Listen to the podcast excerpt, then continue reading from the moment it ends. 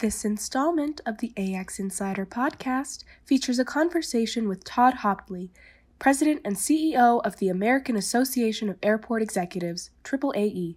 Hello, everyone. Thank you for joining us for this episode of the AX Insider podcast. My name is Andy Telejohn. I'm the senior writer at Airport Experience News. Today, we're talking with Todd Hauptli, President and CEO of the American Association of Airport Executives. Todd has spent most of the last year working with the coalition of industry folks, helping secure about 20 billion in funding from Congress to help airports and concessionaires get through the COVID pandemic. But that's hardly all that Todd does, and he's taking a break from those negotiations to talk about uh, both those negotiations and what they mean for the industry and what AAAE has going on next. Todd, thanks for joining us today. Andy, great to be with you. Thanks for having me. Thank you. I know this uh, this funding, this last round of funding, is a few weeks uh, in the past now, but maybe you could give us an update on where that's at, where the funds are, and uh, you get the sense that uh, that this is enough, that this is what the airports need uh, and the rest of the industry needs to get through uh, this COVID pandemic we've been dealing with. Yep. well, thanks for the question, and we are as you noted, we're $20 billion in relief for airports over the past year or so. Congress did a quick $10 billion hit right out of the gate in late March of last year, and then another $2 billion in December, and then another $8 billion uh, just last month in, in March, bringing the total to $20 billion. And before we talk about any of it further, I just would say that it was an extraordinary effort on the part of not only the AAAE team and the ACI team, the two airport associations and their advocacy teams, but airports and concessionaires and industry partners all working together uh, to get that done. It was a Herculean task. There were lots of ups and downs. You're in, you're out uh, types of moments, uh, near death experiences along the way. Wow. But at, at the end of the day, uh, $20 billion in relief for airports, which I'm extremely proud of. If you think as a just as a point of comparison, you know, there's 400 and whatever commercial service airports, less than 500 commercial service airports in the country. There are a million, or at least there used to be, a million restaurants in the country. The restaurant industry uh, did not, for the for 11 of the last 12 months, did not receive any relief. Finally, in the last round of relief that Congress provided, they got $28 billion. That's $28 billion spread across nearly a million restaurants compared to the $20 billion for airports 10 billion early last year, 2 billion at the end of last year, another 8 billion that airports are going to start to see uh, flowing through the FAA here in a matter of weeks. So I'm really proud of what the industry has been able to accomplish on the airport side with our partners. And we've been very supportive all along about uh, relief for the airlines and for their workforce. It's an ecosystem it's interrelated. We need it all to work airports, airlines, general aviation, business aviation, concessionaires, the whole enchilada. You you, uh, you talk about the coalition of folks that have worked together on that, and you know I, I think you make an interesting point there. We hear a lot about the uh, the uh, the back and forth, uh, the occasional hits that the airports and airlines uh, take uh, to and from each other on issues specifically like the PFC. But uh, uh, you, it sounds like you really are uh, in line. I get reminded on a regular basis that airports and airlines agree on a lot more than they disagree on, and it sounds like that working together really came really came through this time around. It absolutely did and you're right i mean airports and airlines agree on probably 90 or 95 percent of public policy issues in washington um, i had an opportunity to testify last year in may before the senate commerce committee in the first hearing that they held uh, after the outbreak of the pandemic, and I testified alongside Nick Calio, who's the head of A4A. And it was actually, uh, I'm not trying to sound like I'm bragging when I say this, but I actually came out in support of airline relief before the Airline Association came out in support of airline relief. We just knew that the whole ecosystem needed relief and that Congress needed to act. And we've worked very closely with our partners at the airlines, both individually at, at individual airlines and with their association, uh, to work on recovery issues and a whole host of issues relating to uh, you know vaccines and quarantines and passports and you know the whole array of issues that are out there surrounding getting this economic engine back up and in the air. Do you think this is enough? Uh, you've got, uh, you, you, I mean, 20 billion. Uh, the, a lot of that's going to be coming into the pipeline here, as you said, in the next few weeks. Uh, uh, will this be the end of uh, of what the airports need to get through this time, or will we see you back asking for for more? It's going to have to be enough. Congress has turned the page, whether we like it or not. There, there's still going to be a gap between what airports have lost and what Congress is providing in terms of relief, but it's going to have to be enough. Congress has turned the page, and now it's on to infrastructure. Aha. Well, and that uh, and that takes us to where do we go from here? Uh, nice transition. Uh, so we're talking with Todd Hauptli, uh, CEO and president of the American Association of Airport Executives. Uh, infrastructure seems to be the next thing on everybody's mind. You also mentioned to me recently here that uh, this the PFC that we've been talking about off and on for oh about the last dozen or 14 years or so uh, might be back on the table soon. So let's let's set the table and talk about where you go next. Sure. Well, first of all, it's actually been 21 years. It feels like it's been 120 years, but it's been 21 years now since we've had an increase in the passenger facility charge. We've had a couple of close calls along the way, but never gotten it across the goal line. So airports clearly are in strong favor of modernizing that and getting an increase in the passenger facility charge. We think it's a smart way to go. It allows for infrastructure investment without in you know big increases in federal spending. Uh, it, there's a whole you know litany of reasons why we think a PFC is great, including the ability to use it as a long-term bonding mechanism because that revenue stream, you know, is available for a long time. Uh, having said that, at the moment, Congress appears not to be in love with that notion uh, for a series of reasons. Primarily, I think the concern over the fragility of the airline recovery. Uh, Congress appears to be looking more at providing general taxpayer dollar relief and general taxpayer investment uh, rather than relying on the user fee. We'll see what happens as this shakes out in the weeks and months ahead. But for the moment, even some of our strongest supporters on the PFC have been a little hesitant about pushing real hard right now. Okay. Uh, well, that'll be interesting to see where that goes. Incidentally, when I mentioned the the dozen to 14 years, I just meant to, that's how long you and I had been talking about it. I guess uh, it was seven or eight more years before that that you'd been talking with my predecessors about PFC uh, I- increases. Uh, uh, well, for whatever it's worth, Telejohn, it feels like it's been 120 years talking to you about it too.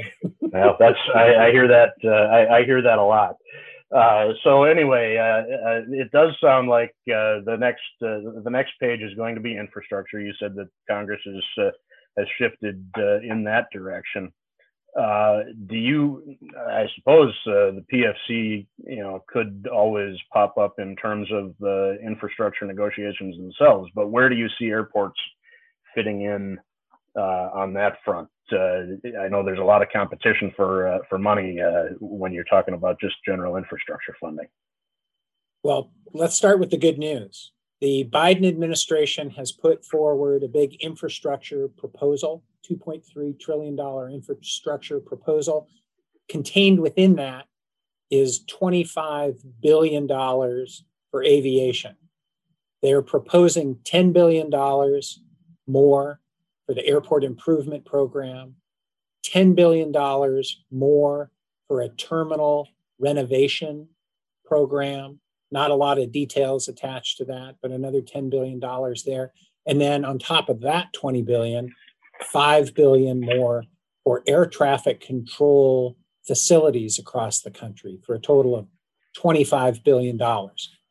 Now, I'm fond of saying, it's not original with me, it's just the way it is the executive branch proposes and the legislative branch disposes. So the Biden administration has put forward a plan. They've put forward, you know, this 2.3 trillion dollar plan paid in the first instance by an increase in corporate tax rates. There's been a lot of back and forth uh, between Republicans and Democrats in the administration about that. Uh, it's not at all clear in Washington terms, we call it the pay fors. It's not at all clear how this will be paid for, whether these tax increases or some increase in taxes will pay for part of this, whether it'll be deficit spending in part, not clear. Uh, also, not clear what will remain inside this package and what will remain outside of this package, but we'll pretty quickly flip the page from the administration proposing to the legislative branch disposing. That means Peter DeFazio, the chairman of the House Transportation and Infrastructure Committee, will be front and center over the weeks ahead trying to put together a bill with some yet to be determined level of funding for infrastructure across a number of modes. And I think what people in the aviation community would be wise to do is to look back at last year's effort that he introduced and got passed through the House called HR2. And in that bill, it's pretty similar to what the Biden administration has proposed. It doesn't contain an increase in the PFC, but it does contain pretty dramatic increases in AIP funding and additional discretionary funding for airports. So that sounds like it could be a pretty good deal, and and at least it's not tied to anything controversial. Uh, uh, uh, corporate income taxes, uh, tax increases are uh, are popular with everyone uh, out there right now, but I say that with all the intended sarcasm. But in, in, all seriousness, 25 billion could go a long way. there's a lot of infrastructure need in the industry right now. Uh, does that get you where you need? Is that a number you're happy with?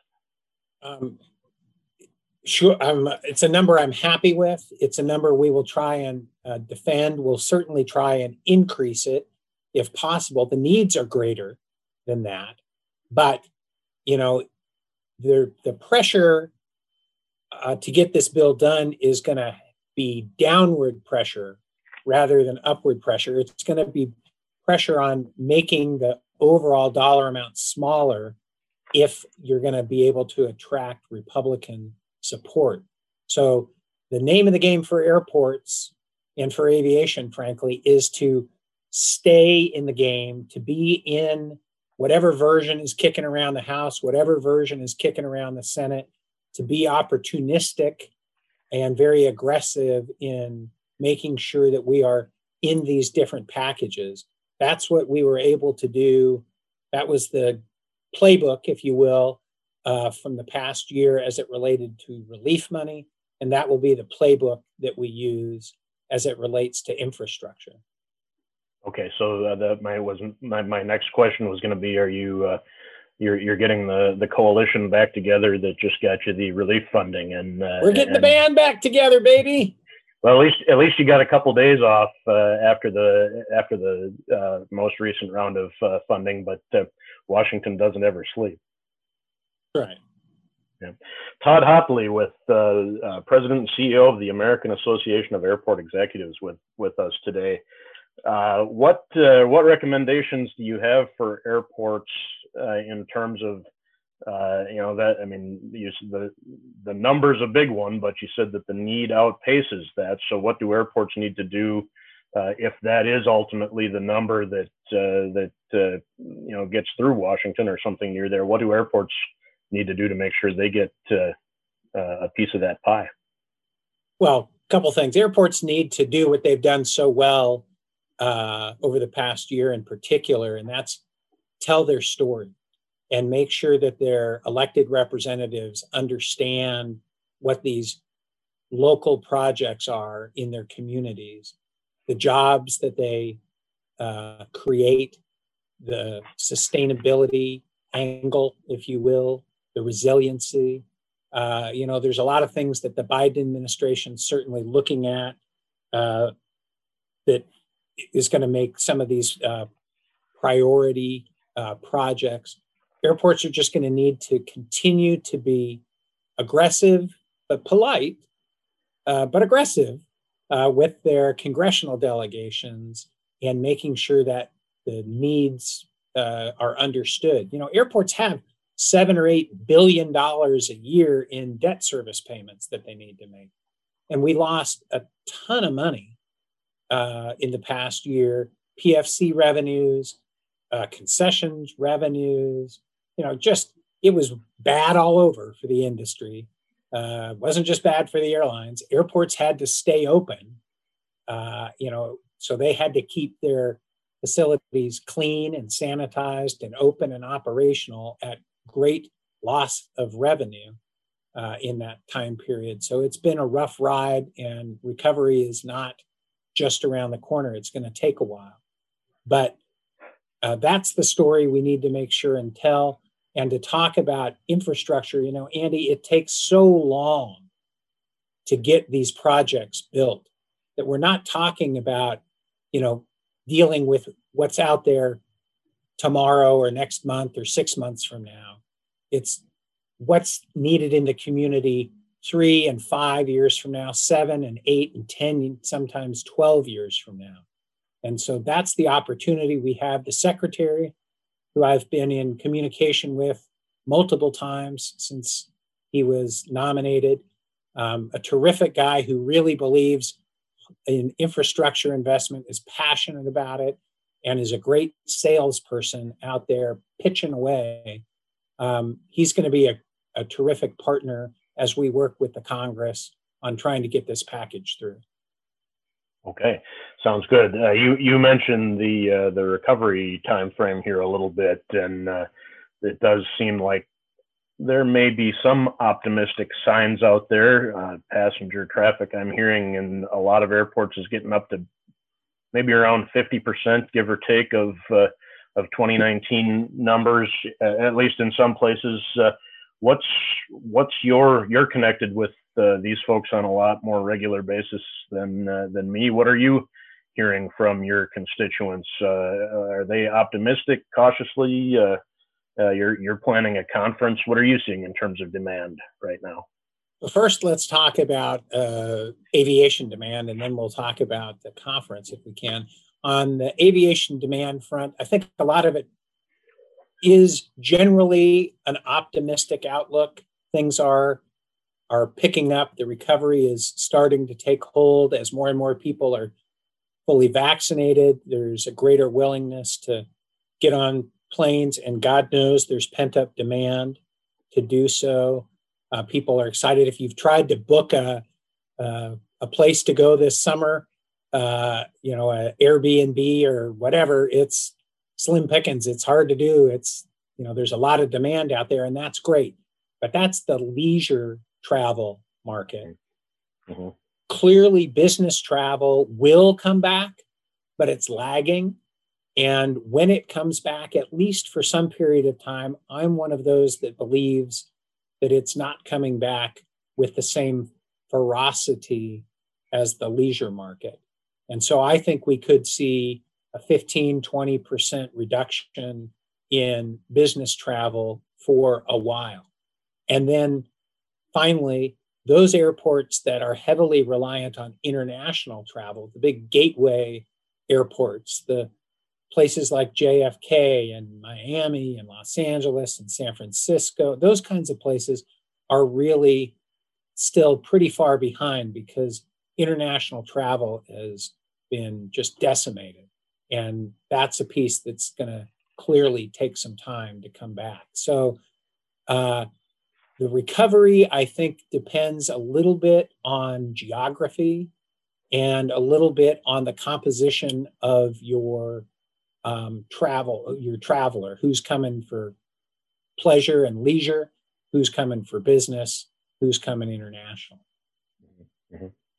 Well, and and you touched on, uh, I mean, you know, let's look at the at the conference you're planning. We're starting to get into our conference planning as well. We're in Dallas in August. Uh, you're coming up here soon too. Uh, what kind of sense are you getting from uh, from your industry folks uh, in terms of whether they're ready to travel and meet in person and all of that? Yeah, I think again, pent up demand is clear. We're uh, having our annual conference in Las Vegas, Mandalay Bay Hotel, July 11th through 13th. Thanks for the plug. Uh, and we hope and we expect, frankly, that pretty much everybody who wants to come, who can get cleared for travel at their airport or from their company, will be able to, to go. I wouldn't have said the same thing six or eight weeks ago. Six or eight weeks ago, I would have told you that we were dealing, we were going to be dealing with capacity constraints, pod requirements, uh, no more than certain amount of people in one room at one time. There will still be some capacity measures, I think, but even as recently as last week, the folks in Clark County and where Las Vegas is located have said basically by June 1st, they think they're up and operational. And so we think that uh, by the time of our conference in July, we're going to be able to host as many people as can get there and do so safely. And it'll be a great time for the first time, really, for our industry to all get together since this started. We've had some of our chapters, AAAE has six regional chapters. The Southeast chapter, two weeks ago, was able to hold an in person conference with about 300 attendees. And just this week, the South Central chapter in Houston uh, held its annual conference in a hybrid format, in person and virtual, and they had a couple hundred people participate. So you can feel it coming back. You can see it in the numbers that TSA is screening on a daily basis. Every day this month has been over a million people, sometimes closer to a million and a half people. That's still not the two or two and a half million that we saw at the high water mark in 2019 but it is a whole lot better than where we were in April of last year, where it was under 100,000 people across the entire system. Yeah, yeah, yeah, no doubt about that. Uh, since you're uh, since you're going to be in Vegas, let's talk after the call here about uh, you putting maybe a couple of bets down for me at the sports book. But uh, uh, we'll uh, we'll move on a little bit here. One of the things I know AAAE is doing what it can to uh, help with uh, with the recovery, and along with those efforts, you've got the Airport Consortium on Consumer Trust that you've uh, started here uh, recently. And uh, for for those who haven't heard, maybe you could uh, you know give a little definition of that and what you've got going on with those plans. sure, happy to. And at the risk of going a little long on this. I'll just say we, when I took over as CEO uh, seven or eight years ago, one of the things I really wanted the organization to focus on was innovation. And we created an airport innovation accelerator, and we had great partners across the airport community and in the uh, industry and government on bringing to bear innovation and airport trying to help airports find innovative solutions to lots of their daily operational challenges that they face. When the pandemic hit, we, and I, I wish I had invented a drinking game where every time somebody used the word pivot, you get a dollar. But we pivoted and created this uh, airport, you know, coalition, uh, coalition of airport folks on, and we call it the ACT, like you said, the Consortium on Consumer Trust.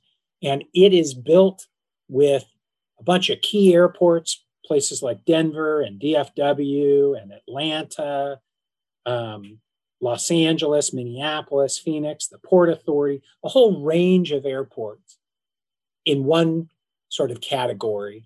And then key partners in industry, initially led by the Carlisle Airport Group and with a number of key um, partners along the way. Uh, and, you know, us kind of in the middle helping. And we've got very high level CEO, COO participation, both in the companies and at the airports. We've got the, a series of working groups. Uh, there's a working group working on the whole issue of air bridges and health screening, another one working on finance and revenue generating innovations, a really important one dealing with HVAC and indoor air quality. Uh, again, another one on terminal and passenger planning, a hugely important one on touchless travel technology. You know, nobody wants to put their paw prints down on glass these days. Everything, we're trying to move everything in a touchless fashion. And then another one on queuing, you know, line control, dealing with that social distancing. And so there's work products coming out of these working groups that can be shared with airports across the system. And the collaboration with industry has been amazing. And we're really grateful to our corporate partners who've been involved and the airports who have lent such expertise and talent to the exercise.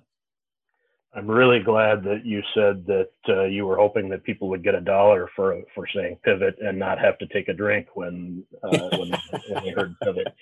Uh, I was a little worried about the direction you were headed there for a second. But uh, uh, how would someone who is intrigued by the consortium on consumer trust get involved if they uh, if they thought that was an interesting idea? Yeah, I would refer them to Carter Morris on our team carter.morris at AAAE.org uh, to just reach out to Carter. And, you know, like I said, there's a, the airport list keeps growing and growing. So does the list of our industry partners. And uh, we think in working with uh, folks at CBP, DHS, TSA, FAA, there's a, there's a great synergy that's occurring right now in trying to push the industry forward on initially it was recovery and now it's sort of on the roadmap for the future i really get the sense that there are a lot of partnerships forming throughout the that, that there have been a lot of partnerships forming throughout the pandemic, uh, you know, to work through some of these issues. You hear about it with the concessionaires and the airports and their and their need to find maybe a new way of dealing with uh, uh, property rental issues and things like that. Uh, you think there might be a, a, a positive uh, effect uh, well beyond COVID coming from all of these different groups of people that have worked together through all this? Absolutely. I mean, once you've been to war with somebody, uh, once you've fought side by side, uh, it strengthens those bonds. And, you know, again, we've seen the industry on the precipice of despair uh, and insolvency, and we've come back from that.